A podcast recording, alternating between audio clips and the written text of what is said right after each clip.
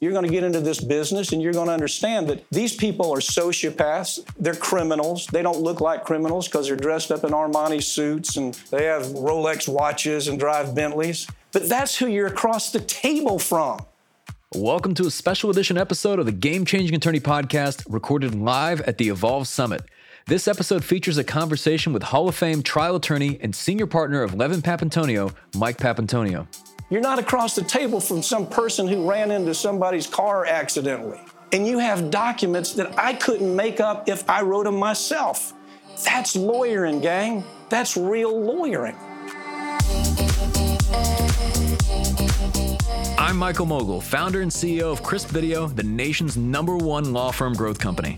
I've built my business through practice, not theory. Crisp started with just $500 to my name and has grown to over eight figures in revenue over the last few years, earning a spot on the Inc. 500 list of the fastest growing private companies in America. Our approach has been to take everything we've learned about generating massive growth within our own organization and help the country's most ambitious and committed law firm owners do the same for theirs.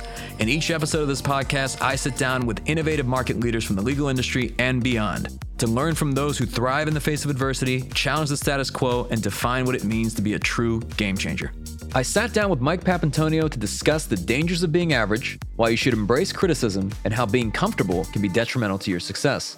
Being too comfortable draws you into just average, doesn't it? What ends up happening is people end up just becoming so average. They become so focused that they have burnout.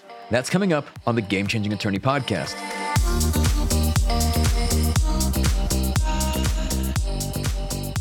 Mike Papantonio is a legendary trial attorney, television and radio host, best selling author, and someone who isn't afraid to speak his mind on the issues he's most passionate about. I kicked off my conversation with Mike by asking him what the catalyst was behind him taking on such ambitious endeavors. First of all, it starts with a vision. You, I'm, in, I'm in Pensacola, Florida. It's not a big city. So, you know, the idea was to build something that had a national scope. And what ends up happening so often is that um, that, that people look at their situation they said I, am I'm kind of i'm here i have to dig into what i've been handed down i don't know why that's so typical of lawyers but one time i wrote a book uh, in, in the early days it was, it was called in search of atticus finch I had some shrinks look at some questionnaires that we sent out to a bunch of lawyers. And the shrinks came back and I said, Well, what is the biggest problem that lawyers have where it comes to being innovative, where it comes to accepting change, where it comes to doing something that Mary or Bob or Sally down the road is something different? And they said it's fear of rejection. They said lawyers and the numbers were the, michael the numbers were startling. They were it's the fear of failure uh, and so what they end up doing is they you know they get this coffee cup that's been handed down to them for generation after generation. And i always want to tell them take that coffee cup and throw it up against the wall crash it up against the wall and do something different. That's where mass torts came from. That's where we, when we started mass torts made perfect. The idea was we had a national reach let's go ahead and take advantage of that national reach and make it bigger. Some people bought in. I was saying i saw uh, mark o'mara out there matter of fact when i came in and I saw Shannara. Those are two people I said, why don't you try mass torts? And they did. And it changed a lot, a lot about their practice. It's a mystery to me why we would have people who are such type A personalities that choose to put themselves in a type B world and do everything the way everybody else does it. I don't have an answer for it, but I can tell you that's the problem and I know you say with fear of rejection, if you could speak to, you know, there's a saying that everything worthwhile is an uphill climb. And if you could talk about maybe some of the rejection you faced on the way up, it seems like everything you do, there's to be someone criticizing it, there'd be some naysayer. You ought to welcome criticism. Criticism comes out a lot of times uh, because you're doing that thing that they don't have the courage to do, that they're not willing to take. Let me tell you a quick story. Let me shift it just a second. Years ago, I was we put on the National Trial Lawyer Program. Keith Givens and I owned that program down in Miami, along with Mass Torts Made Perfect. But I saw you come on stage, okay? Now, I've seen a lot of vendors over the years but you look different, Michael. You had a vision. What you were talking about connected with me because it was something that I wasn't hearing. And I mean, I'm in, I'm sitting here in this studio, what, six years later, and this is what you were talking about. So it has to begin with that notion of I want to do something dramatically different. You've done it. You're exhibit A where it comes to vendors. And truthfully, everybody on these camera, everybody watching this right now, I tell them, reach out, do something that raises your vision, man. Everybody's doing weighing on 1 800 crash. Everybody's doing comp. Everybody's doing the same thing. And we have this license to be so creative. We have this license to change culture. When we started the tobacco litigation, Pensacola, Florida, I mean, think about that. Opioids started in Pensacola, Florida. 48 of the biggest pharmaceutical cases in the country started in Pensacola, Florida.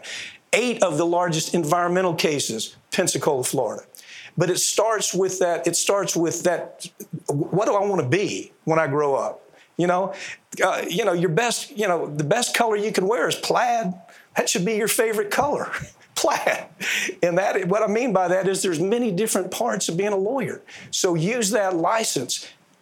Come out to Mass Torts Made Perfect. You had you had it right. You know, there'll be 2,000 people in a room, and I'll talk about. Let me use an example. Roundup you were out there when we were talking about Roundup. I said, go get these cases. They're important cases. Maybe after I did that, maybe 10 lawyers in 2000 got real serious and went after them.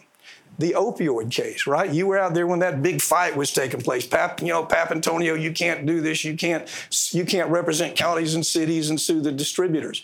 And the people who said that's a pretty good idea, was there 26 billion dollars on the state on, on the table right now just for one part of that case so it's just a matter of saying why am i stuck in this merry-go-round you got out of the merry-go-round you see you could have done the same thing everybody else did but you didn't tell you, looking back at that, at that national trial. So I knew we had to get attention somehow. I wanted to get your attention. Oh, you got my attention, like, brother. We were giving away that, that Tesla Model X, and it was hundred thousand dollars. Which to me, then, I mean, I was telling you, it may have been well, ten million dollars. And the interesting thing, and we were giving this car away at national trial lawyers, we couldn't even like. So I put all the money into the car to get your attention. We couldn't even stay at the Loews. I couldn't afford to stay at the Loews. We stayed at another hotel. You know, we gave the car away, but like years later. What is that? Drill down on that. It's courage. It's your ability to abandon fearfulness and say, why can Papantonio go up the Ohio River Valley and try a case that makes a billion dollars? Why can Papantonio do the tobacco case and I can't? You just have to change your thinking. Everybody watching this right now, maybe there'll be a handful of them that'll say, I, I get it. Let me raise my vision. Let me look at something bigger than auto cases. I'm not down on auto cases. God bless you. Somebody's got to do that. But what if you're cleaning up an entire ecosystem where you're saving 70,000 people from getting cancer? What if you're pulling a product off the market that's killing thousands of people because the bunch of sociopaths running that corporation could not care less? that they're killing people because they're making they're making so much money. I, t- I just took the, the deposition of the general counsel for 3M. Now I'm going to give you one more tip. Some of y'all going to do it, some of you won't.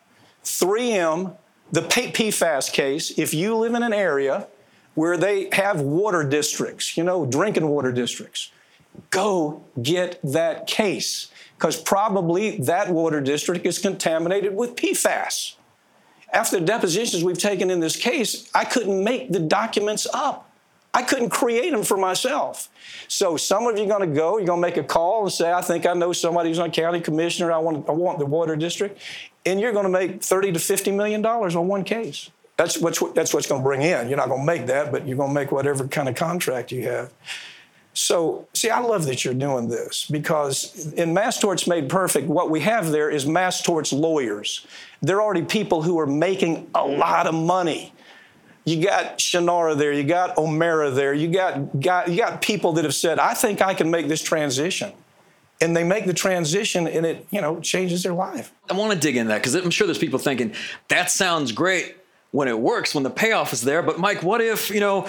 What if I invest all these dollars? What if I do this and it doesn't okay, work out? Okay, here right? it is. Here it is. I have a program right now. Please write this down. It's called Face to Face. Go to MTMP. Program is called Face to Face. If you have a question about a project that you want to know about, give me a call. We'll spend 15 minutes on Zoom, and I'll tell you this is the one that's good, this is the one that's bad. And what my job is, and my, my law firm's job is A, we're trial lawyers. We actually visualize these cases as going to trial. That's different in this business, believe it or not. There's a lot of people that do this, but there's only a handful of us that actually try the cases.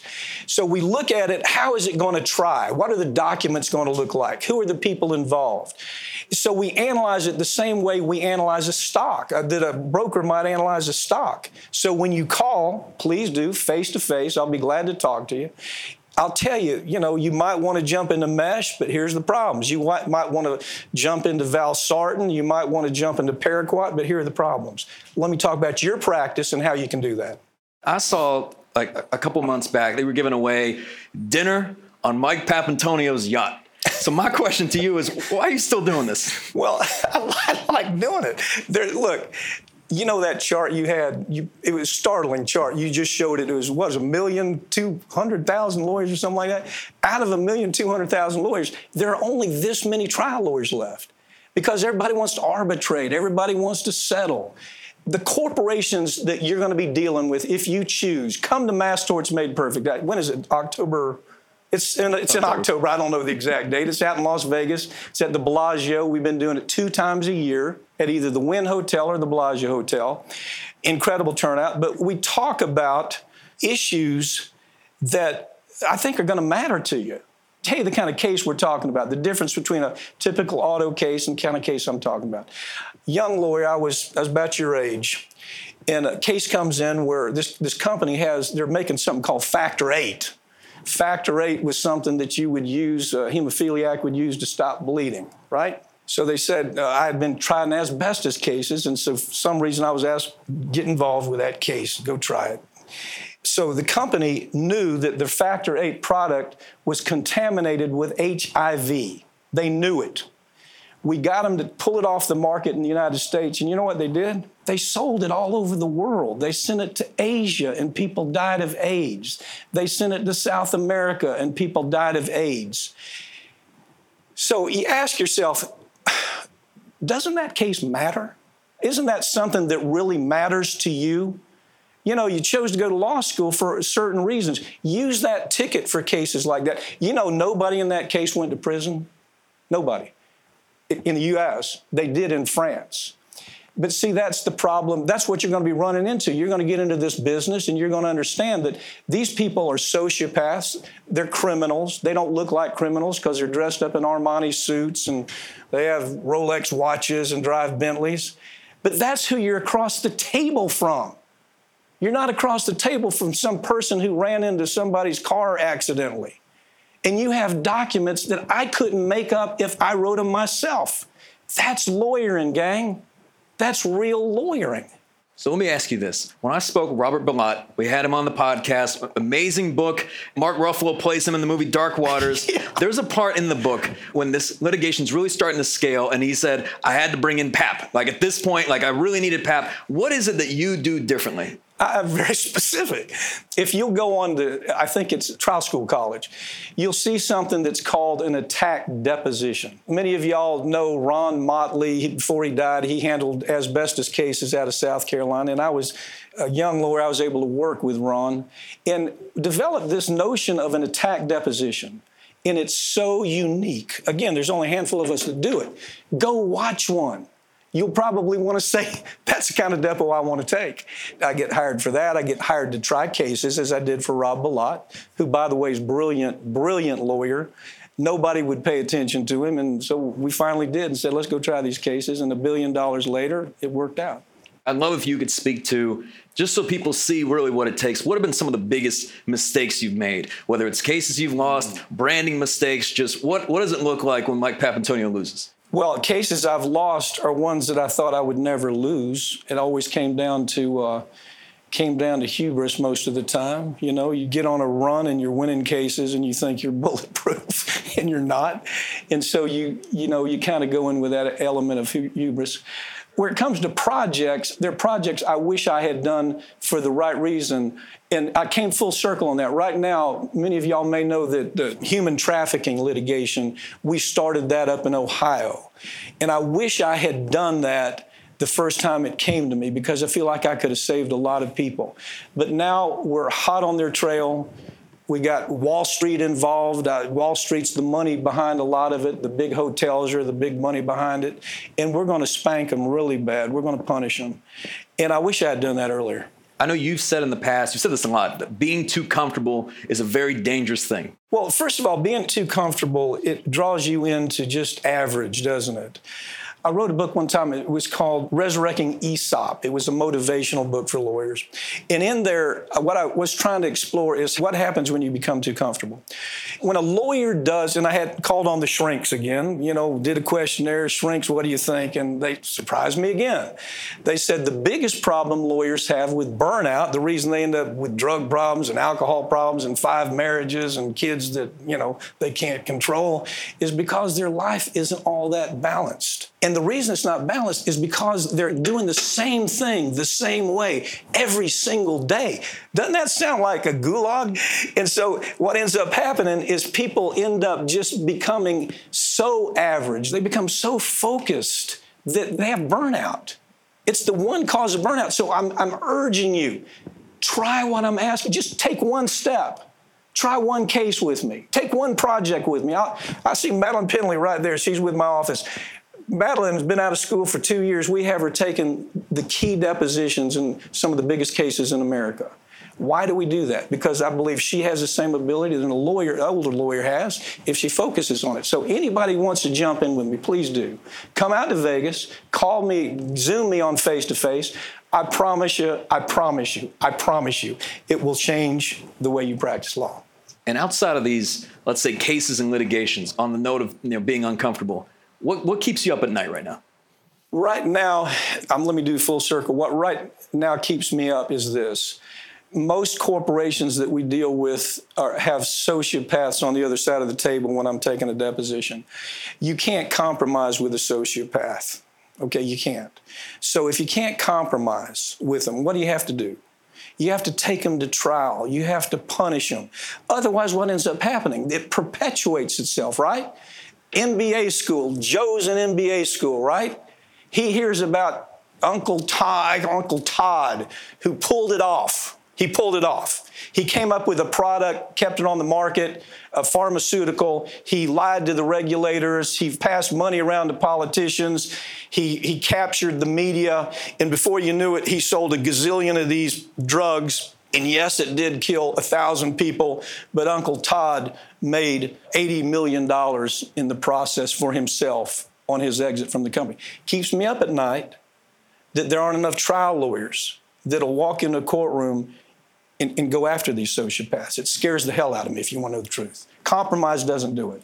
And let me ask you honestly, because I remember talking with Robert Bilott, and there was a point in that litigation where they had to wait for years to even get the study back, and like the people they were representing, they're dying. Like they, they yeah. just can't wait around long enough. And I asked him because he's going years. It's wearing on his family. It's wearing on his kids. Oh God! Like he was with one of the most prestigious defense firms in Ohio. Almost lost his job. His wife thought he'd gone batshit crazy.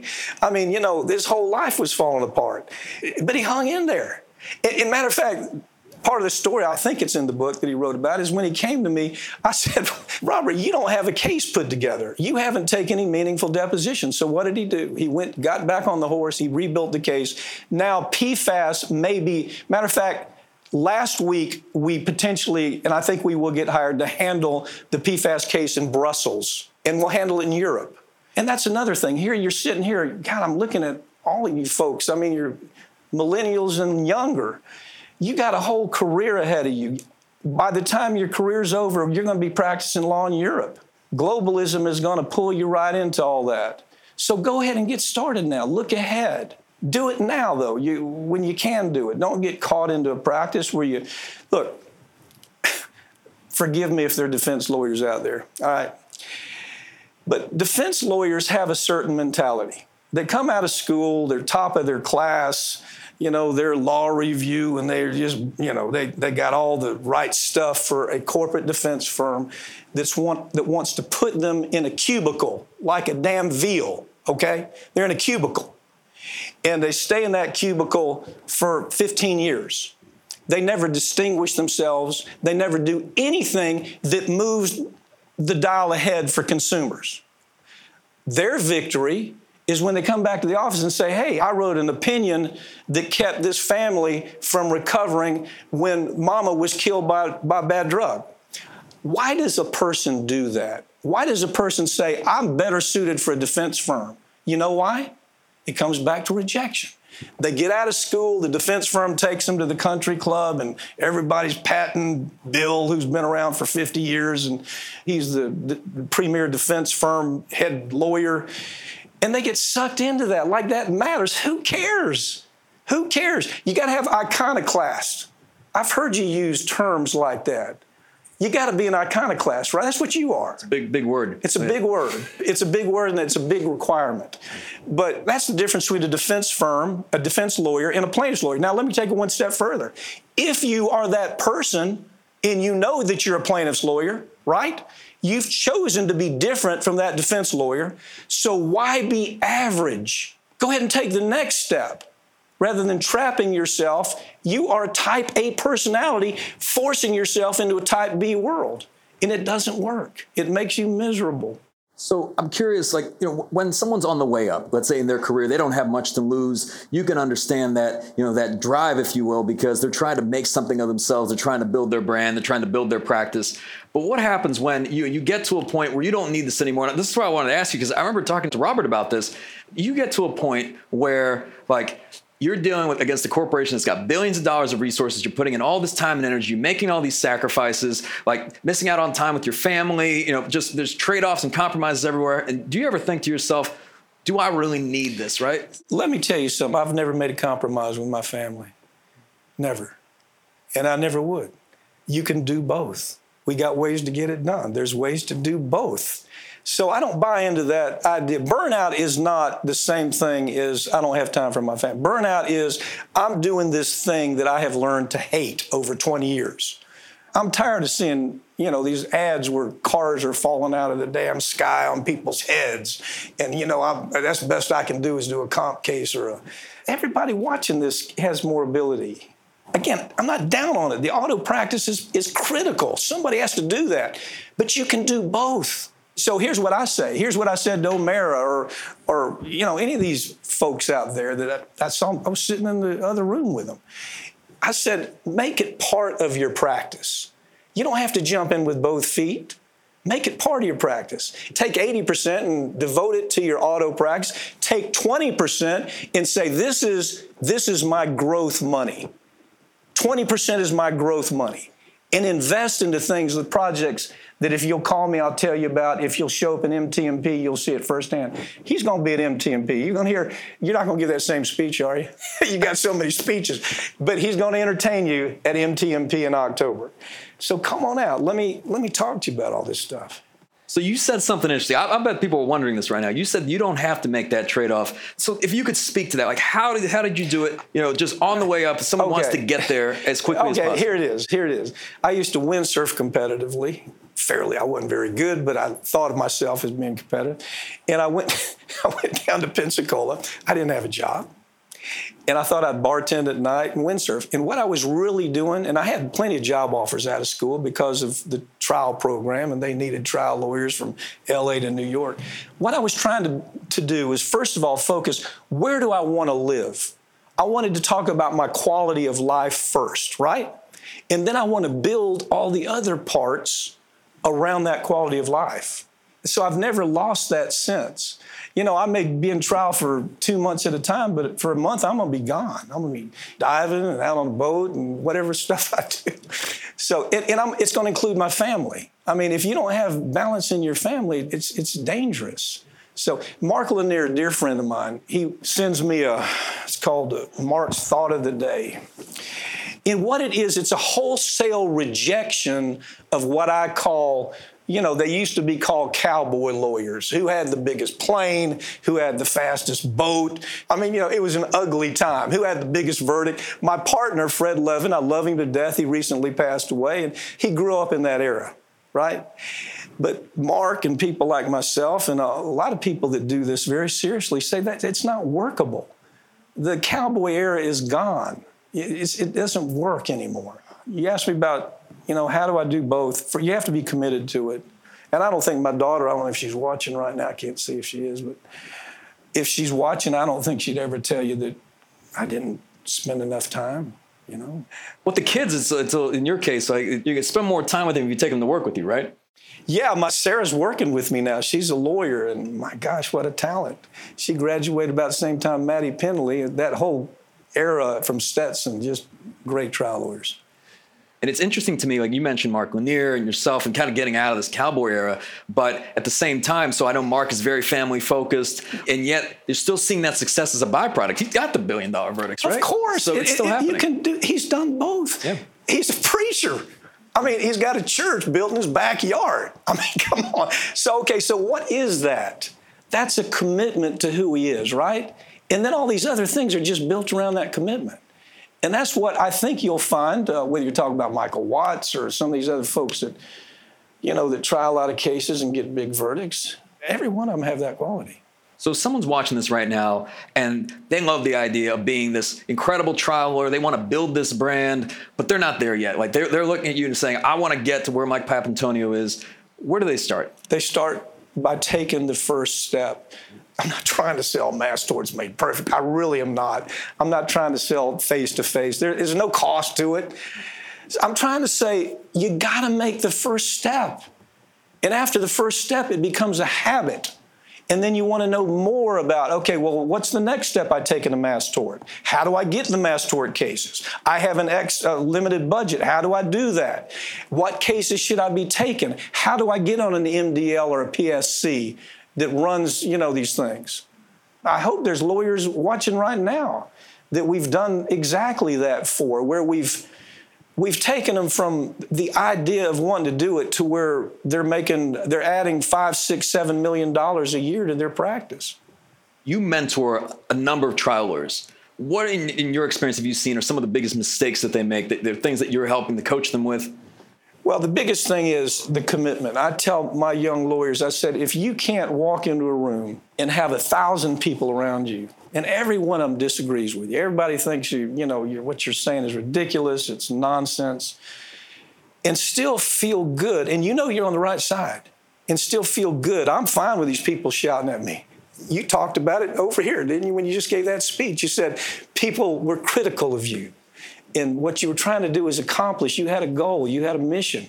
And if you can't play that mission out, then you're never going to be a real trial lawyer. It's got, it's got to be real, man. You've got to have a real commitment to wanting to help consumers. And right now, i am so entangled with my commitment on human trafficking. I, new book comes out. It's uh, supposed to be released next month, I think. It's called Inhuman Trafficking. And all these books I write are, are based on cases that we've handled. You'll like this book a lot. But as I was writing it, I more and more sold myself on the idea of how much this matters. So I have to do that every day. I have to remind myself what I do matters. You know, as the saying goes, you'll, you'll, never be criticized by anyone doing more than you, right? I want to talk about the books though. The, so these books, these legal thrillers, I remember seeing these like Law and Addiction and so on. Like, uh, I want to talk about your process when you do this because I've heard you go off and I don't know if you go off into the woods or a cabin, but you were off the grid and then you come back with a book. I am off the grid for a while. Well, okay, so they're easy to write because they're all based on real events. For example, one of them's based on uh, the Yaz case. It's, it's $48 million verdict in South Texas, and that was a that was a, a uh, product that was killing women. It was a birth control pill, and so around that actual event comes a pretty good mystery about a, a bunch of excitement. The second book was built around a whistleblower case Guy comes in and he's got a, uh, he says they're manufacturing a gun sight, goes on pistol and a rifle, that is defective and it's killing people. So we handled that case, and the second book is built around that. Third case built around the opioid case, right? It's called Law and Addiction. So all of it's pretty easy to do because you kind of go to court that day, right? And you come home, you make some notes, you create some characters. I love this last one. I really do. I've created some great new characters in this last one called Inhuman Trafficking, distributed by Skyhorse, Simon Schuster. Ought to be out in about a month. I want to talk about kind of the, the reason why you write these books because because of the economics, I think of these major litigations and the price they put on a human life. You know, they'll settle, they'll spend money, but it, it seems like the, the reason for the documentaries, the books, is just raising awareness by the general public. Like you got to really get it out there because it takes a lot to take down these billion dollar companies. Yeah, well, you know, uh, Morris Dees has been a friend a lot of years to me. He wrote the foreword on the first book I wrote, In Search of Atticus Finch he was one of these people that were marching in the streets. People were throwing rocks at him, turning hoses on him, having dogs sicked on him. So he walked the walk. And I said to him one time, uh, I said, Morris, what is it that changed the whole cycle of civil rights in the country? And he said, Well, you'd like to think it's one event. You'd like to think it's Rosa Parks sitting on the back of the bus. You'd like to think it's three men that are sitting at a having food served at a diner you might think it's just this march or that march. He says it's all that. It's all those things that culminate, and all of a sudden, what you create is this major leap. It's a major cultural leap. And I have always lived by that. Documentary here, book here, speech here, TV show here, whatever it is. Whatever it is. You're talking about branding, that's my brand. I mean, I don't know how else to put it. Everything, everything comes into who is that guy? Who is that person? And all that centers around my effort to try to get the message out on any one of those projects.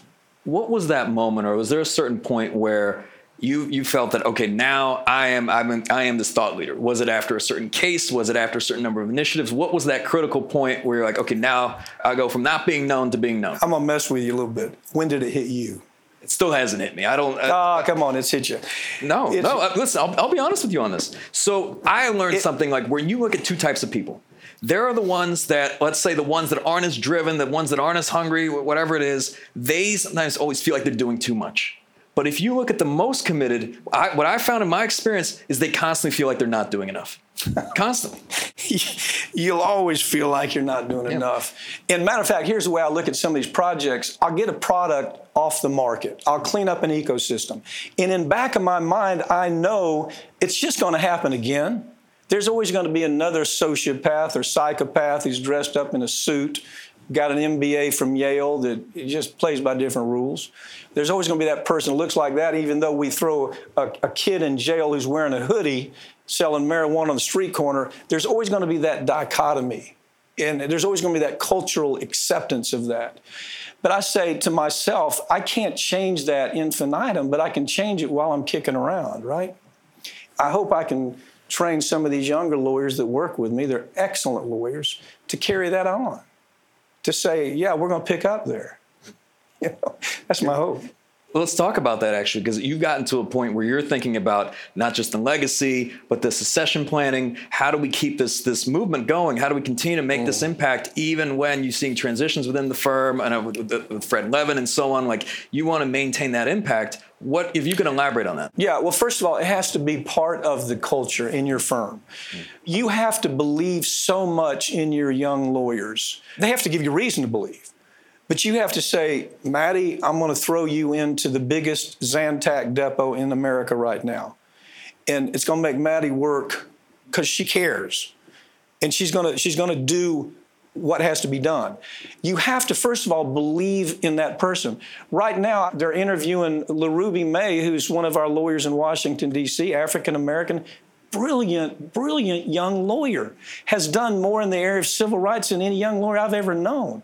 So, what I'm trying to do now is transition her and have her doing what the firm does as far as changing consumer issues in this country getting engaged in social issues by way of mass torts. You think about every mass tort, the basic is a social issue. I remember a judge just just a couple of years ago. I made the mistake of saying something awful about some folks. That never happens, right? That never happens. But they were the people that made decisions in the opioid case, and he brought me in and he probably handled it right. He spanked me a little bit, and that was okay. But the point being is that has to be who you are, right? It has to be who you are. It's got to be, you don't even think about it. It's just second nature. So as we look to the future, I, w- I want to get your thoughts on. You're starting to see this this idea of non-lawyer firm ownership in Arizona, Oh. Utah. It'll spread. What like looking ahead for the for the law firm owners that are watching this right now? What what is your prediction for where this will go? Okay, I think it's. I think right now we're already seeing the edge of something that could be disastrous. We had a case a couple years ago where the lawyer that had gotten money from some money loaning company couldn't settle his cases because he owed the company too much money. So what we have is these Wall Street freaks. These Wall Street freaks who, oh, by the way, that I'm suing in something as ugly as, as human trafficking. Those people are in our office telling us how we're going to run our practice. I mean, that's ugly, man. These people have, they got $3 trillion out there. They, they, they don't know what to do with it. So they think, well, we're going to we're going to call these folks and show up with a big check and everything's going to be okay. And then they're going to tell these folks how they can practice law. It's not just the loan. Don't you? They're buying equity interests. When the person taking that loan can't pay it back, they convert it to an equity interest. What's going on out there is just the first step to all of us losing our autonomy and to these freaks on Wall Street who I despise because the bottom of almost every case I handle, there's some Wall Street freak making a decision that's killing people, stealing money from mom and pop pension programs, making decisions to, to destroy entire ecosystems. I mean, that's, that's who we're doing business with, man. And I agree with you 100%, Mike. You're, you're teeing me up well because tomorrow, this is what we're spending the entire day on, on how to, how to fight back against this stuff. What, what are your thoughts, though? I, I found a way to sue them, and I'm suing them. Okay, we'll talk more next time we get together. I'll tell you how it goes, but I'm suing them, and I, I can't wait to be across the table from them, man. You know, can't wait. These people don't invent anything. They don't make anything. They don't help anybody. They just want to give you money and then come to you and say, "Hey, you owe me." Uh, what is it, 25% or something stupid that people are paying? You don't need to do that. Don't do it. Don't do it. So, Mike, as we close this out, I'm sure like you know, you've gotten a lot of advice along the way on what you should or shouldn't do. What's what's been the best advice you've ever received? What's been the worst advice you've ever received? Best advice I ever got was go to trial Mike, go to trial Mike, go to trial Mike. Worst advice, I guess, I don't think I've ever had any bad advice. Come on, I get bad advice all the time. I, I don't. I don't know that I have. I can't think of it if I have. Uh, whatever advice I took, I either if I thought it was bad advice, I'd throw it out the window. has anyone ever told you, "Hey, Mike, don't do that"? oh yeah, I've had. Don't do that. Don't boy. say that? Don't. Oh come on, man. Yeah. You know that. I'm on TV every week on some international show called America's Lawyer, where I used to do MSNBC, and almost every every time I appeared, they said I can't say that, I can't do that because you're going to offend our advertiser. So I went to Russian television and started doing America's Lawyer. And I'm sure you had critics and naysayers saying, Oh, they- "Mike, don't do that. Yeah, Mike, they think good call for the me brand." Bolsh- you know, Bolshevik, and I don't care. Come on. Well, there you go. So if someone could take away one thing from everything that we've talked about, besides you know sign up for MTMP, what what would it be? Call me on Facebook, Zoom me on Facebook. I want to meet as many of you as I can. I'll take as much time as it takes. We'll have 15, 20 minutes. I'll spend as much time as you want. I want to give a huge thank you to Mike Papantonio for taking the time to speak with us at the Evolve Summit. You know, what particularly resonated with me was when Mike said that being too comfortable draws you into average, and that if you want to achieve significant goals, you need to get comfortable being uncomfortable. You've been listening to the Game Changing Attorney Podcast with me, Michael Mogill. If you enjoyed this episode, I'd really appreciate it if you could share the podcast with at least one other ambitious law firm owner who you believe would benefit, and you know what? Maybe more than one. For more information on our fireside chat with Mike Papantonio, see the show notes for this episode in your podcast app or visit GameChangingAttorney.com. And join us next time and we'll be speaking with one of the country's leading trial attorneys who has amassed not millions, but billions of dollars of jury verdicts, the one and only Brian Panish. You know, whether you're really rich or really poor, if you really have that desire, it doesn't matter. It's all about the passion. And when you're trying cases, The jurors know they can see it. When you believe it and you're asking for a lot of money and they can see you believe it, they got a lot better chance to get there. That's next time on the Game Changing Attorney Podcast.